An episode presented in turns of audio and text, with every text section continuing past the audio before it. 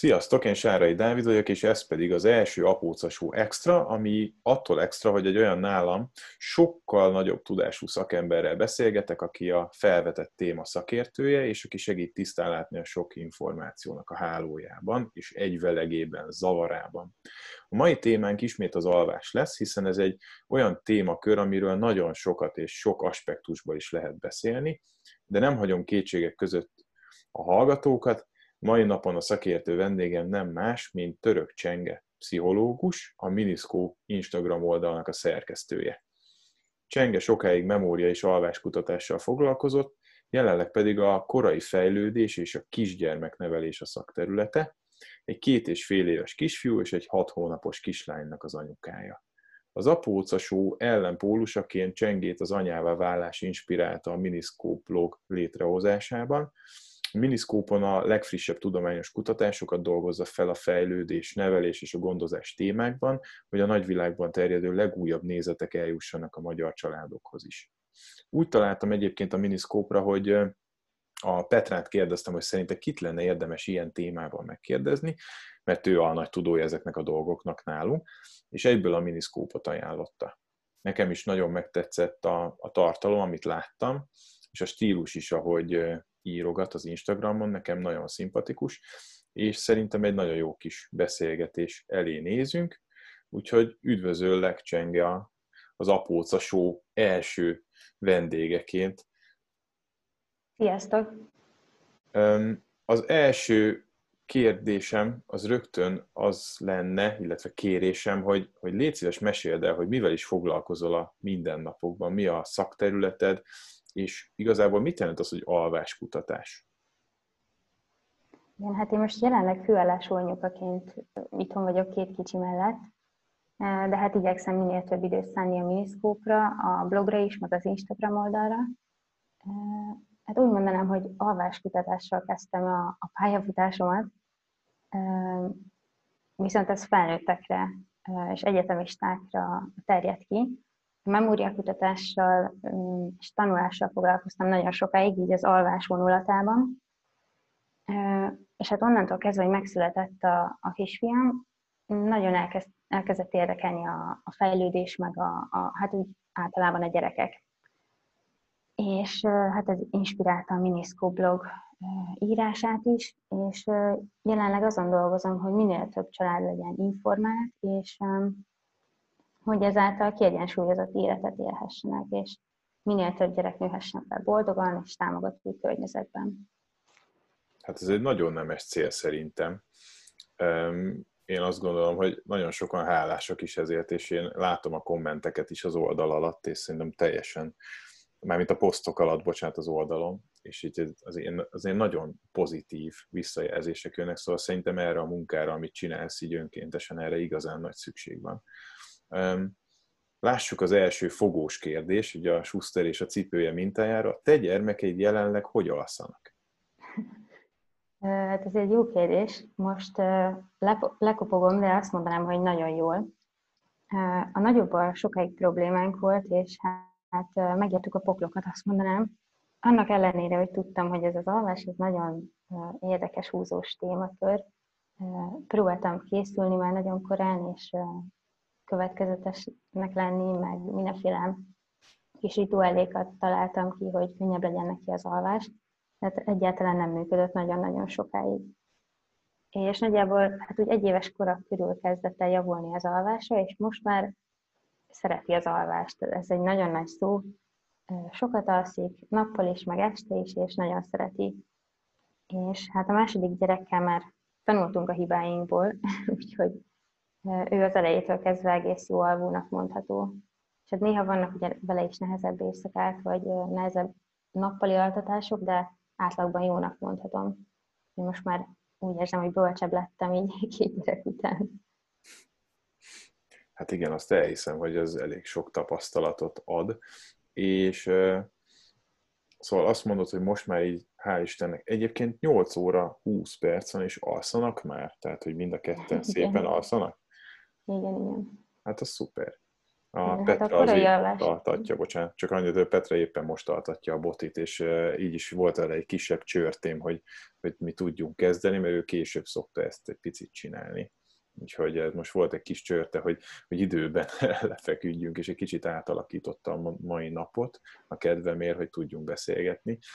De akkor ez tök jó, hogy a, a gyermekeid már alszanak ilyenkor. Igen, hát én annak a híve vagyok, hogy a korai alvás az hát a tévhitekkel ellentétben inkább segíti az alvásukat, és hosszabb, hosszabb éjszakai alvást eredményez. Azt vettem észre, hogy olyan 7 és 8 között lefektetem őket, akkor utána tovább alszanak reggel, úgyhogy próbáljuk minél, minél ügyesebben ezt így kisakkozni, és nagyjából olyan fél 8-8 körül már biztosan alszanak. Jaj, de jó ott nektek. Remélem, hogy eljutunk mi is majd ide. És mit akartam még, hogy a, szerinted fontos a sötét szoba és a, a minél kisebb zaj az altatás során? Nem kellene valahogy őket így edzeni, trenírozni arra, hogy bármikor, bárhol tudjanak aludni a fáradtak? Gondolom sokszor teszik fel ezeket a kérdéseket. Hát igen, a, a sötét szoba az esti altatásoknál nagyon-nagyon fontos. Ez, a sötétség az ugye az alvás ébrenlét ciklusok hormonális szabályozásában is segít, és hát a csend is hozzátesz ahhoz, hogy pihentető legyen az alvás. Tehát éjszaka ezek nagyon fontosak. A nappali alvásnál annyira, annyira nem. Tehát, hogyha egy kis fény beszűrődik a szobába, vagy mondjuk a lakásban, vagy a házban zajlik az élet, a tesó játszik, vagy szól a zene, az nem nagyon zavar be a nappali alvásba, hiszen ez is, hogyha úgy nézzük, akkor szintén abban segít nekik, hogy el tudják különíteni az éjszakákat a nappaloktól. Uh-huh. Hát ez a bárhol, bármikor kérdés, ez, ez nagyon érdekes. Szerintem vannak gyerekek, akiknek ez megy, és kétség kívül meg lehet őket tanítani arra, hogy bárhol, bármikor tudjanak aludni, viszont nem hiszem, hogy ez megéri, vagy hogy ez egy jó cél. Uh-huh. Az alvásnak ugye ez a legfőbb célja, vagy az a szerepe, hogy regenerálódjon a szervezet, és alvás közben tudjuk elraktározni azokat a az emlékeket, vagy a tanultakat, amiket napközben magunkra szedünk. És ahhoz, hogy ez, ez jól megtörténjen, ahhoz nyugodt környezetre van szükség. És hát ez nappal egy, ilyen közepesen nyugodt, közepesen um, sötét környezet mondjuk, de éjszaka szerintem nagyon fontos, hogy uh, teljes nyugalma legyen a babáknak, és hát felnőtteknél is ez lenne ugye a cél. Uh-huh. Szóval a lényeg az, hogy, hogy azért jó, hogyha csönd van, ugye? Tehát, hogy az mm-hmm, nem, baj, nem baj, hogy a csend van, de hogyha a délutáni vagy napközbeni alvásoknál azért vannak zajok, az, az, az nem a világ vége. Igen, igen. Mert igazából azért kérdezem ezt, mert amikor én megjövök általában a, a munkába, én gyakran jövök haza. Tehát azt kell tudni, keveset vagyok itthon, de gyakran jövök haza, és akkor így bejövök, és így tökre örülök, hogy, hogy hazaértem, és így köszöntöm a családot, hogy sziasztok, ugye, és akkor Petra meg mondja, hogy hát már alszik. És akkor én olyan, olyan érzésem van, mintha egy, egy kriptában lennék, de akkor ezek szerint azért nem kellene ennyire csöndben lennem, hanem inkább csak egy picit halkabban örülni annak, hogy hazajöttem, de azért nem kell kriptát csinálni a lakásból azért, hogy a, a gyerek tudjon aludni, ugye? Igen, igen. Hát az első gyereknél mi is, hát nem mondanám hibának, de mi is belestünk ebbe, és ő mai napig kicsit jobban igényli azt, hogy csend legyen a napközbeni alvásoknál is. Nem feltétlenül probléma, de mm, tehát ilyen nagyon-nagyon nagy csendre nincsen szükség, és hát én is, én is kriptát varázsoltam annó a lakásból, és most nagyon igényli a csendet. Uh-huh. Szóval akkor azért van ebben egy pici valahogy, egy picit, egy minimális szinten lehet kondicionálni őket arra, hogy egy picit elfogadóbbak legyenek a zajjal szemben, vagy hogy, hogy a zaj egy, egy picit to, jobban tolerálják a zaj, zajt. Akkor a második babánál már ezt meg tudtad egy oldani, úgymond. Ugye? Tehát, hogy ezt, ezt jól értem? Igen, igen, igen. Hát ő már, ő már teljesen megszokta, hogy napközben csörömpölés, meg eh, néha kiáltozás van, úgyhogy eh, ez elengedhetetlen. Úgy gondolom a második gyereknél ez eh, benne van a pakliban, uh-huh. és tehát az a lényeg, hogy este nyugodt környezet legyen, meg teljes, teljes nyugalom. Viszont nappal szerintem belefér kis mozgolódás is, úgyhogy mm, Jó. szerintem ez az ilyen arany középút. Szuper, akkor, akkor ezt nem rontjuk el. Jó, és akkor a következő nagyon fontos kérdés legalábbis nekem, hogy, hogy hol, agy, hol, hol, na, tehát hol aludjon a baba? Hogy velünk a, az ágyban, közvetlenül az ágy mellett, vagy külön szobában, tehát mit tanácsolsz, hogy nyilván ugye a szituáció függő is, hiszen attól is függ, hogy mekkora lakásban laksz, vagy a, a tiéd a, az egész rózsadomb egy óriási villával, ugye az, az is befolyásolhatja ezt, de hogy mit tanácsol a szakember, hol aludjon a baba? Igen, ez egy nagyon komplex kérdés. Erről részletesen írtam is a blogon, hogyha valakit részletekbe menően nagyon érdekel ez a téma, akkor, akkor keresse meg a miniszkópon. Uh-huh. Hát, hogyha a pihenés szempontját nézzük, akkor kutatások azt találták, hogy a babák egyformán pihentetően alszanak, akkor is, hogyha mellettünk vannak, és akkor is, hogyha külön szobában vannak. Viszont, hogyha az, anyukát alvás, az anyukák alvását nézzük, akkor, akkor azt látjuk, hogy a külön szobában alvó anyukák, azok pihentetőben jobban alszanak. És ez azért egy elég fontos szempont. Hm. Hmm. És ott van még ugye a biztonság kérdése. A bölcsőhalál kockázatát azt csökkenti legjobban, hogyha a baba 6 hónapos koráig a szülőkkel egy szobában alszik, de külön ágyban. Tehát az a legbiztonságosabb, hogyha mondjuk babaöbölben alszik, vagy a, a szülők szobájában, de egy külön kis ágyban. Uh-huh. Úgyhogy ezt szerintem nagyon fontos uh, ja, az eszünkbe vésni, hogy, hogy az egy ágyban állás az hát a biztonság szempontjából, a baba egészsége szempontjából nem túl célra vezető. Aha, értem. Tehát, hogy az, az, az teljesen jó, hogy mondjuk ott van, mert egyébként a botond úgy alszik, hogy nekünk van egy ágyunk, és akkor mellette az ágyhoz rögzítve van az ő kis ágya, úgy, hogy ne tudja nagyon eltolni magát, hogyha esetleg így elkezd forogni éjszaka, csinálja, amit tanult nappal, akkor nehogy beessen a két ágy közé, de, de szorosan oda van rögzítve a Petra oldalához, de egy külön kis ágyban fekszik, akkor ezt így jól csináljuk. Ugye Boton még csak 5 hónapos egyébként. Uh-huh. Igen, igen, ez nálunk is, nálunk is így volt mindkét gyerekkel, és én ezt tartom leg, legjobbnak, hiszen akkor könnyen meg is lehet őket szoktatni, meg azért halljuk, hogy ott vannak, mi van velük, de mégis külön felületen alszanak. És légzésfigyelőt ti használtok, ilyen légzésmonitort? Nekünk ilyen hordozható pelenkára csatolható légzésfigyelőnk van. Aha. Na, ilyenről még nem hallottam. És az, az jobb, mint a sima, ami ott benn van a, a kis matraca alatt? Mondjuk abban a szempontból biztos jobb, mert ez megőrül, megőrül az ember, amikor éjszaka felkel, és elfelejti kikapcsolni a légzésfigyelőt, és fölemeli a gyereket, hogy megnyugtassa, és akkor elkezd csipogni, mint a vadállat, hogy valami baj van.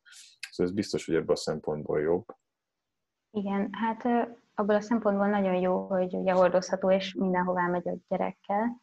Uh-huh. Viszont szoktatáskor nálunk is volt már, hogy, hogy magamhoz vettem a gyereket, kicsit elmozdult, és akkor elkezdett sípolni, tehát azért hasonlók vannak itt is. Uh-huh. Um, nincs, jó, nincs jó megoldás erre. Inkább sípoljon, mint hogy bármi baj legyen, én azt gondolom.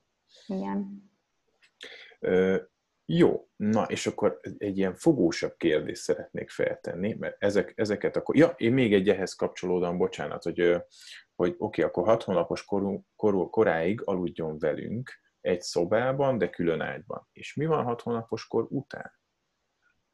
Hat hónapos kor után, vagy van, aki ugye 12 hónapos koráig is vár, akkor a, a külön szoba szerintem az, ami, az, ami legjobb úgymond. Habár ez, ez tényleg családfüggő, tehát van, aki nagyon sokáig szeret egy ágyban, vagy egy szobában aludni a gyerekkel, és akkor érzi biztonságban a gyereket is, meg akkor tud ö, saját maga lenyugodni és jót, jót aludni.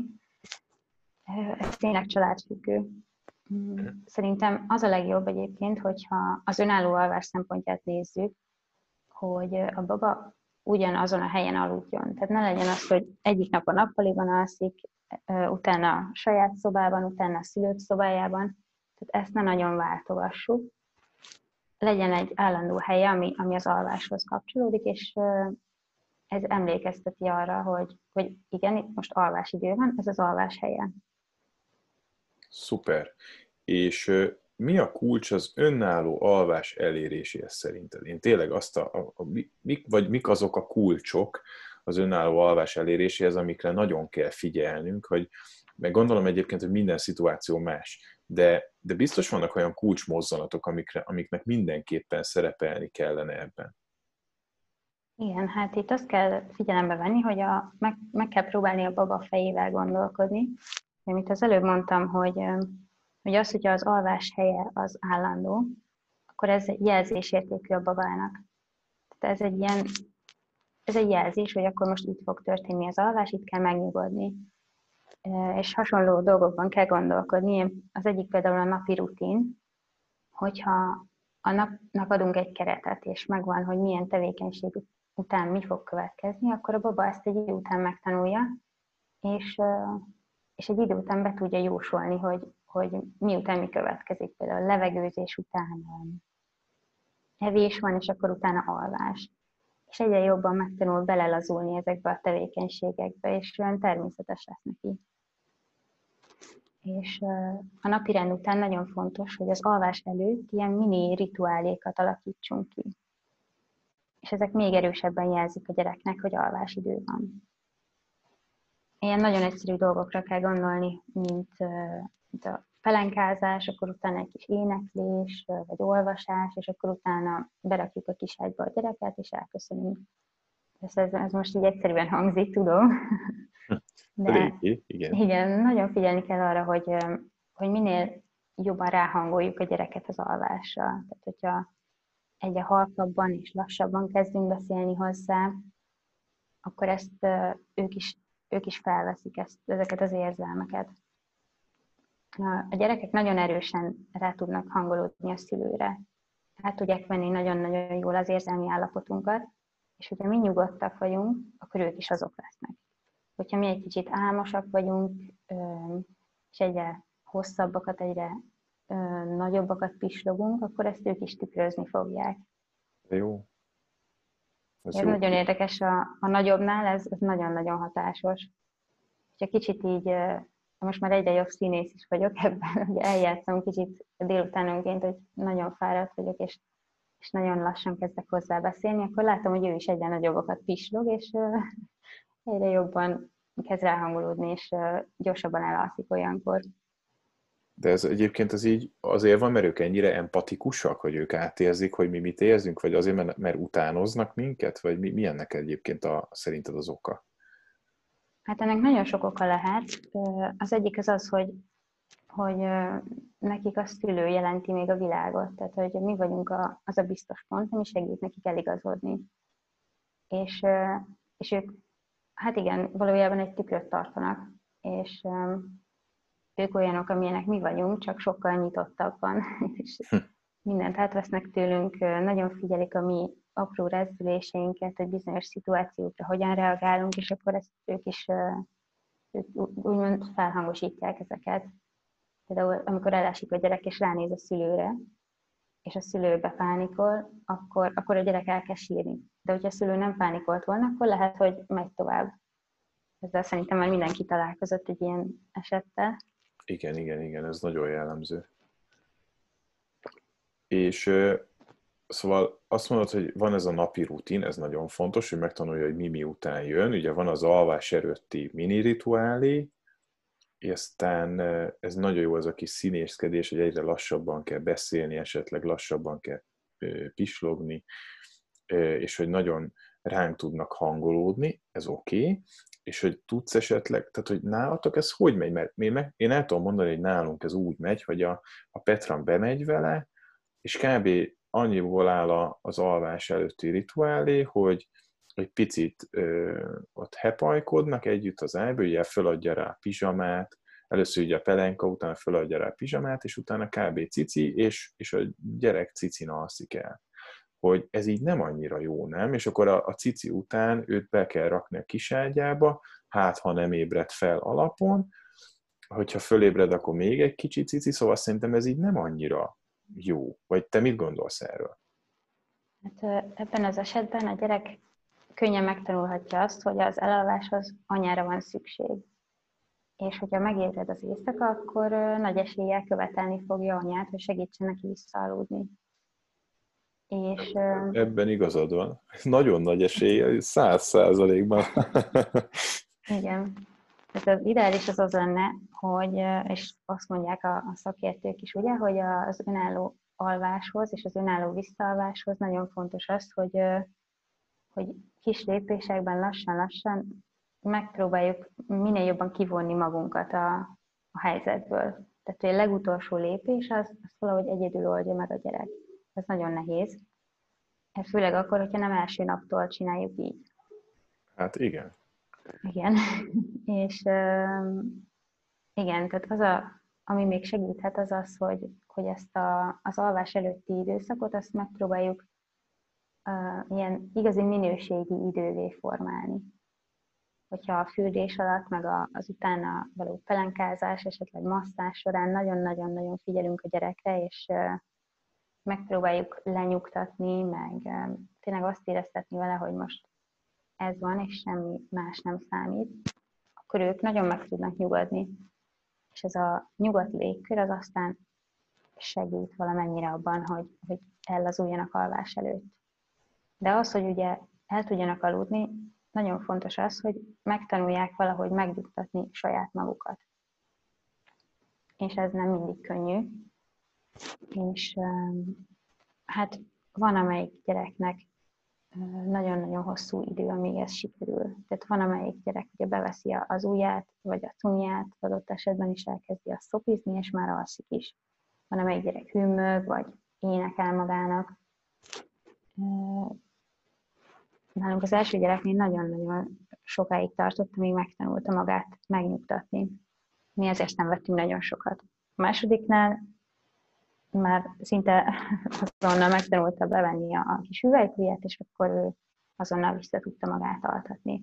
Szóval ez nagyon gyerekfüggő, és nagyon figyelni kell arra szülőként, hogy, hogy ott legyünk érzelmileg, meg figyeljünk a gyerekre, de próbáljuk magunkat egy nagyon picit mindig egy fél lépéssel jobban hátrébb, és, és egyre jobban kivonni magunkat a, a szituációból, és egyre nagyobb teret biztosítani arra, hogy ők el tudjanak egyedül aludni. És ezt mikortól javaslod? Tehát már rögtön ugye azt mondtad, hogy rögtön az első pillanattól így kellett volna csinálni. Tehát akkor gyakorlatilag azt mondod, hogy rögtön a legelejétől fogva úgy kellett volna elaltatni, hogy nem cicin, ugye? Hanem csak letenni, és, és megpróbálni úgy, hogy hadaludjon el magától. Igen, ez egy, ez egy érdekes kérdés. Az az biztos, hogy nem fog úgy egyik babánál sem működni, hogy most akkor első napról elkezdjük és működni fog. Az a helyzet, hogy a gyerekeknek mindig meg kell adni a, a tanulás lehetőségét. És ezt első naptól, hogyha nem jön össze, akkor segítünk nekik. De utána másnap újra meg kell próbálni, és lehet, hogy egyszer sikerülni fog. Nálunk a második gyerekkel emlékszem, hogy nagyon korán kezdtük, és nagyon következetesek voltunk, és volt, hogy az első héten sikerült egyszer, akkor utána én kellettem neki nagyon sokáig, hogy elaludjon, akkor utána megint sikerült egyszer-kétszer, és így tovább. És hát hónapok kellettek ahhoz, hogy, hogy így még a heti hétből nagyjából olyan ötször szerintem elalszik egyedül, de még mindig nincs az, hogy minden egyes nap. Tehát, hogy azért figyelni kell arra, hogy a, a gyerekek nagyon függnek tőlünk, és nagyon sok minden befolyásolhatja azt, hogy hogy most ő el tud-e, vagy el szeretne aludni egyedül, annak ellenére, hogy képes rá, vagy sem. Tehát, hogy ez egy hosszú folyamat, de szerintem az a kulcs, hogy mindig meg kell adni a lehetőségét, és hogyha sikerül, akkor örülünk neki, hogyha nem, akkor meg megpróbálunk valahogy segíteni neki. Uh-huh. És a, az önálló alváshoz vezető rögös és hosszú út során megúszható egyáltalán ez a folyamat sírás nélkül, illetve következetesség nélkül. Tehát most arra gondolok, hogyha ha sír, akkor ugye azonnal berohanunk, cicire tesszük és elringatjuk. Tehát, hogy a, a, enél, ugye ezt nem kellene csinálni. Nyilván, hogyha sír, akkor én azt gondolom, hogy ott kell lenni, éreztetni kell vele, hogy mi törődünk vele, nem, nem az van, hogy, hogy ignoráljuk az ő sírását, mi ott vagyunk vele, de nem biztos, hogy az a jó megoldás, hogy azonnal cicire tesszük, vagy ha cicire is tesszük, akkor egy picit, akkor gondolom egy, pár perc után megpróbáljuk újra berakni a kisejbe, és úgy simogatni, vagy nem tudom, tehát egy apaként én erre gondolok, de nyilván meg, én nagyon, nagyon, hogy mondjam, leegyszerűsítve látom ezt a dolgot, nem, nem érzem át annyira, hogy mit érezhet egy anyuka ebben az esetben, de az biztos, hogy az apukák és az anyukák abban nagyon hasonlítanak, hogy utálják, a sír a gyerek. Szóval, hogy, hogy szerinted mi a legbaba barátabb módszer, hogy, hogy lehet-e ezt egyáltalán tényleg sírás nélkül csinálni? Hát szerintem sírás nélkül nem lehet gyereket nevelni. Az a, az a helyzet, hogy, hogy számukra ez kommunikáció, és így is kell rátekinteni. Tehát, hogy ez nem a szenvedés jele, persze ugye van már az a szint, amikor, amikor szenvedés, tehát hogyha valamilyen módon reagálunk rá, hogy beszélünk hozzá, vagy közel megyünk, simogatjuk, akkor az, az már, az már jelzés értékű a babának, és az már, az már kommunikáció. Hogyha hosszú percekig vagy órákig sírni hagyjuk, az már, az már tényleg szenvedés, tehát hogy azt, az már nem a kommunikáció kategóriába sorolnám. Viszont így általánosságban mondva nem lehet sajnos sírás nélkül önálló alvásra nevelni, vagy bármi más tanítani neki, mondjuk a, a szeparációs szorongást tekintve, vagy bármi mást. Uh-huh. Mm. És az nagyon fontos még, hogy a babáknak szükségük van elalvás előtt arra, hogy sírjanak, mert ezzel feszültségtől szabadulnak meg. Uh-huh. És erre, ezt nagyon sokan nem tudjuk, meg nem is, nem is gondolunk ugye rá. Hát ez eszünkbe se jutott volna, de ezt nagyon jó, hogy mondod. Igen, hát figyelni kell a sírást, meg kell tanulni a babák sírását, nagyon-nagyon oda kell figyelni a gyerekre, és kitapogatni, hogy melyik sírás mit jelent, és figyelni kell a testbeszédet is. Hogyha van baba monitor, akkor ez kicsit könnyebb. És még egy nagyon érdekes dolog, a kutatások azt mutatták ki, hogy a babáknak egy vagy kettő-három percre van szükségük arra, hogy megnyugtassák saját magukat. Tehát ennyi sírás még belefér. Uh-huh. És hogyha ezen túlmutat, én azt szoktam mondani, hogyha olyan három-négy perc alatt nem kezd el csendesedni, vagy nyugodtabbá válni a sírás, akkor azért érdemes bemenni, és megpróbálni kicsit megnyugtatni őket. Uh-huh. Tehát várjál, tehát azt mondod, hogy három-négy percig még be se érdemes menni? Hát akkor, hogyha nem ez a nagyon fülsügetítő, mm, teljes hiszti kiakadás van, akkor, akkor én hagynám, hogy három-négy percig kicsit próbálja meg magát megnyugtatni. Mondom, itt tényleg nagyon fontos, hogy figyeljük a gyereket, és meg a testbeszéd ugye nagyon sokat elmond, hogy, hogy mit csinál közben a baba. Próbálkozik-e azzal, hogy megnyugtatja magát, vagy próbálkozik el valamit, nem tudom, nálunk van ilyen rongyi, uh-huh. és azt, azt próbálja fogdosni, meg megvan ez a kis alvás előtti saját rituáléja, ami az önnyugtatás jele. És hogyha látom, hogy ezt csinálja, akkor, akkor kicsit még hagyom. Hogyha elkezd csendesedni a sírás, akkor megint várok egy kicsit. Hogyha, hogyha hangosodik, megint előről kezdi, akkor, akkor megint eldöntöm, hogy akkor most be kell menni, vagy várok még egy nagyon picit. Úgyhogy ez, ez tényleg gyerekfüggő. Ezt nagyon jó, hogy mondtad ezt a három-négy percet, sehol nem találtam erre a vonatkozó információt, de ez nagyon-nagyon hasznos, mert mindig ugye az a kérdés, hogy jó, de akkor meddig hagyjuk sírni? Ez, ez, ez szuper, hogy erre kaptunk egy választ, akkor ez, ezt nagyon köszönjük.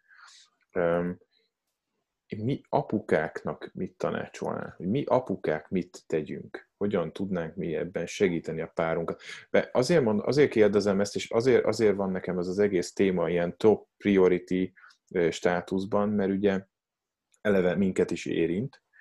Szerintem az a családoknak nagyon nagy százalékát érint, és a családoknak nagyon nagy százaléka nem jut megfelelő mennyiségű és minőségű információhoz, illetve ha hozzájut, akkor az, az olyan sok színű és divers, és, és a nagymamától elkezdve a szomszédasszonyig mindenki mást mond. Tehát ezért nagyon fontos lenne szerintem, hogy egy forrás legyen, de az autentikus legyen, és az profi legyen, és arra kéne figyelni, hogy viszont az apukáknak milyen dolguk lenne, hogy tudnánk mi támogatni az anyukákat abban, amit csinálnak? Hát, hogyha elkezdik az altatást, akkor arra nagyon kell figyelni, hogy, hogy bízzanak saját magukban. Ezt nagyon könnyű mondani, és tudom, hogy nagyon nehéz elhinni, amikor egy, ott van egy síró gyerek, és csak az anyukáját akarja. Ez nagyon nehéz lehet apukaként, és el sem tudom képzelni, hogy, hogy ez mennyire nehéz. Azt kell, azt kell elhinni magukról, hogy, hogy ez menni fog, és, és hogy meg tudják mutatni a gyereket anya nélkül is. És biztos, hogy nagyon sok sírás lesz az elején, de hát szerintem ebben is a gyakorlat teszi a mestert, és azt még ugye hozzátenném, amit már említettem, hogy a babák kiszimatolják a félelmet is, az idegességet, a stresszt, mindent éreznek, és hogyha azt érzik az apukán, hogy, teljes stresszben vannak, és idegesen próbálják őket ringatni, vagy felelel járkálnak, vagy a hangszínük teljesen más, ideges, ilyen felfokozott állapotban vannak, akkor ezt ők is átveszik, és, és jobban fognak sírni. Uh-huh de hogyha az apák is megpróbálnak a testbeszédükkel nyugalmat sugározni, meg nyugodtan beszélni, halkan beszélni, és elhiszik magukról, hogy ez menni fog, akkor egy idő után tényleg menni fog. És az, az szerintem még egy plusz könnyítés, hogyha olyan napokon kezdik az altatást, amikor a baba nem túl fáradt. Mert ugye olyankor tudunk új szokásokat és új készségeket bevezetni, elsajátítani, hogyha hogyha frissek vagyunk, és oda tudunk figyelni, kipihentek vagyunk, és, és nem pedig hullafáradtak. Hát igen, a felnőtteknek is oda kell figyelni az alvásukra, hogy megfelelő minőségű és mennyiségű alvás legyen. Ezt próbáltam mondani már egy-két podcastben, hogy bármennyire is nehéz, az első lépés az, hogy a, a gyereket megtanítsuk elaludni, de saját magunknak is tudni kéne aludni, és ennek valahol ilyen közös metszete kéne, hogy legyen egy ilyen cél, hogy, hogy mindannyian tudjunk aludni. Mert az alvás nagyon fontos és, és nélkülözhetetlen, és hát a, a, az immunrendszerünktől az agyi kapacitásunkig, a, a, a, a, gyakorlatilag az izmaink erejéig minden attól függ, hogy, hogy tudunk-e aludni, vagy nem. Um, mielőtt befejeznénk ezt a, egyébként nagyon hasznos szerintem, és nagyon jó kis beszélgetés.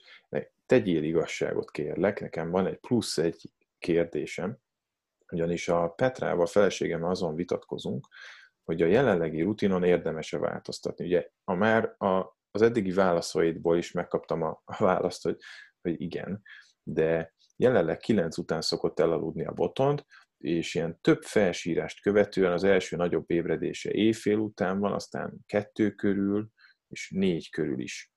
És a, igazából ezzel a Petra még megbirkózna, tehát ugye mi éjfélig alapból fönn vagyunk általában, mert dolgozgatunk, ilyenkor tudunk kicsit foglalkozni a, a munkánkkal, ami, ami az edzéstartás mellett ugye a szósal, és a probléma az a hajnali időszak inkább, amikor valamiért nagyon sokszor kell, és ez nagyon kialvatlan és türelmetlenné teszi a Petrát is. Tehát a hajnali négy utáni ébredések, azok a zavarok, mert azok meg egymás után valamiért arra gyanakszunk, hogy a, gyom, a hasa nem jó, vagy valami, de szerintem nem lehet, hogy minden reggel, pont reggel négy óra után romlik el a hasa. És én, én szeretnék egy picit szigorúbb megoldással egy csapásra megváltoztatni a, a rutint. Tehát én azt mondtam, hogy legyen egyszerre az, hogy előbb fekszünk, egyszerre kezdjük el tanítani az önálló elalvást, hogy ne csak cicin tudjon elaludni, és nem hiszem, hogy, hogy folyamatosan kicsiket kellene változtatni ebben az esetben hogy ez, ebben az esetben a stratégia az, akkor nehezebb lenne adaptálódni neki, hogyha mindig még azon is változtatunk, azon is változtatunk. Tehát én egyszerre próbálnék meg mindent megváltoztatni. Nyilván, amit, amit mondtál is, hogy az, az önálló alvás részét, azt, azt, azt pici lépésenként és minden lépésnek örülve kell csinálni, de, de az, hogy egyáltalán elkezdjük ezt, az erre való törekvést, illetve az, hogy előbb altassuk, ez, ez egyszerre meg lehetne változtatni, nem? Vagy neked mi a véleményed erről? Ezt a részét el lehet kezdeni szerintem egyszerre. A, a legfontosabb szerintem az, hogy a, a napi rend az, az fix legyen, és ez egy ilyen nagyon kiszámítható valami legyen az ő életében. Uh-huh. És az, hogy nagyon sokat legyen levegőn. Én azt figyeltem meg, hogy hogyha sokat vagyunk levegőn, akkor az, az minden megold, és nagyon könnyű utána az altatás. Uh-huh. Ezt nem tudom, hogy próbáltátok-e, de nálunk a napi kétszeri, legalább egy óra levegőzés, az, az olyan, mint hogyha csodaszár lenne. Egyébként van, napi kétszer kimennek a Petráig sétálni, csak a Petra délután megy sétálni, és utána még alszik, van egy kis szundi a botinak, és utána van fürdés, de akkor azt javasolod, hogy még az alvás előtt legyen egy séta?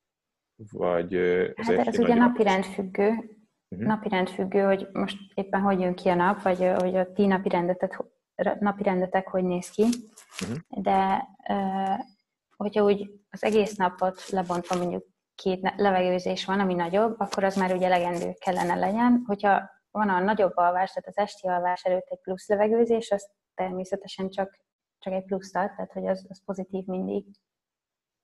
Hm.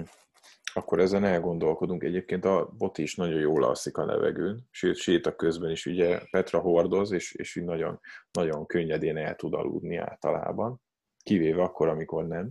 De de egyébként nagyon könnyedén elalszik a, a hurciban, és, és tök jókat tud szundítani, miközben mi beszélgetünk mondjuk, és nézelődünk, úgyhogy az tényleg működik, de még így nem próbáltuk, hogy alvás előtt is esetleg egy kis levegőzés, ez egy jó, jó dolog. Tehát azt mondod, hogy akkor lehet az, hogy, hogy akkor előbb legyen az altatás, 7 és 8 között mondjuk az uh-huh. ideális? Igen, igen. Uh-huh. És, és akkor elkezdjük ezt a lépésről lépésre függetlenítést. Hát nagyon sok sikert kívánok! Nagyon szépen köszönjük a, a tanácsokat is, meg ezeket a tök jó kis kutatási eredményeket, amiket hoztál nekünk, és a szakértelmedet. Én nagyon remélem, hogy, hogy lesz majd még olyan téma, amiben, amiben megkérdezhetem a véleményed, és amiben tudsz nekünk majd segíteni. És tényleg köszönöm, hogy időt szakítottál ránk, és az apócasóra, és az apukákra, úgyhogy tényleg le a kalappa, és köszi, hogy, hogy rendelkezésre álltál, és nagyon, nagyon azt gondolom, hogy ez egy jó beszélgetés volt. Én köszönöm, hogy itt lehettem. És egyébként a napokban fog megjelenni a következő cikkem, ami arról szól majd, hogy hogyan írjunk jó napi rendet a babáknak. Úgyhogy azt majd, azt majd figyeljétek, mert szerintem lesz, lesz majd benne pár fontos lépés, ami esetleg az éjjeli alvásokban is segíthet. Wow, hát igen, akkor a napi rend az nagyon fontos. Ugye nekünk azt is át kell alakítani, hogyha előrébb hozzuk az alvást, úgyhogy nagyon fogjuk figyelni a blogot. Reméljük minél hamarabb kijön, hogy minél hamarabb kezdhessük a, a helyes átalakítást. És hát még egyszer köszönjük szépen, remélem, hogy, hogy mindenki számára nagyon hasznos volt ez, és remélem, hogy sokan fogjátok majd megosztani. Nektek köszönöm a figyelmet, és hát szép estét kívánok minden, mindenkinek. Sziasztok! Sziasztok!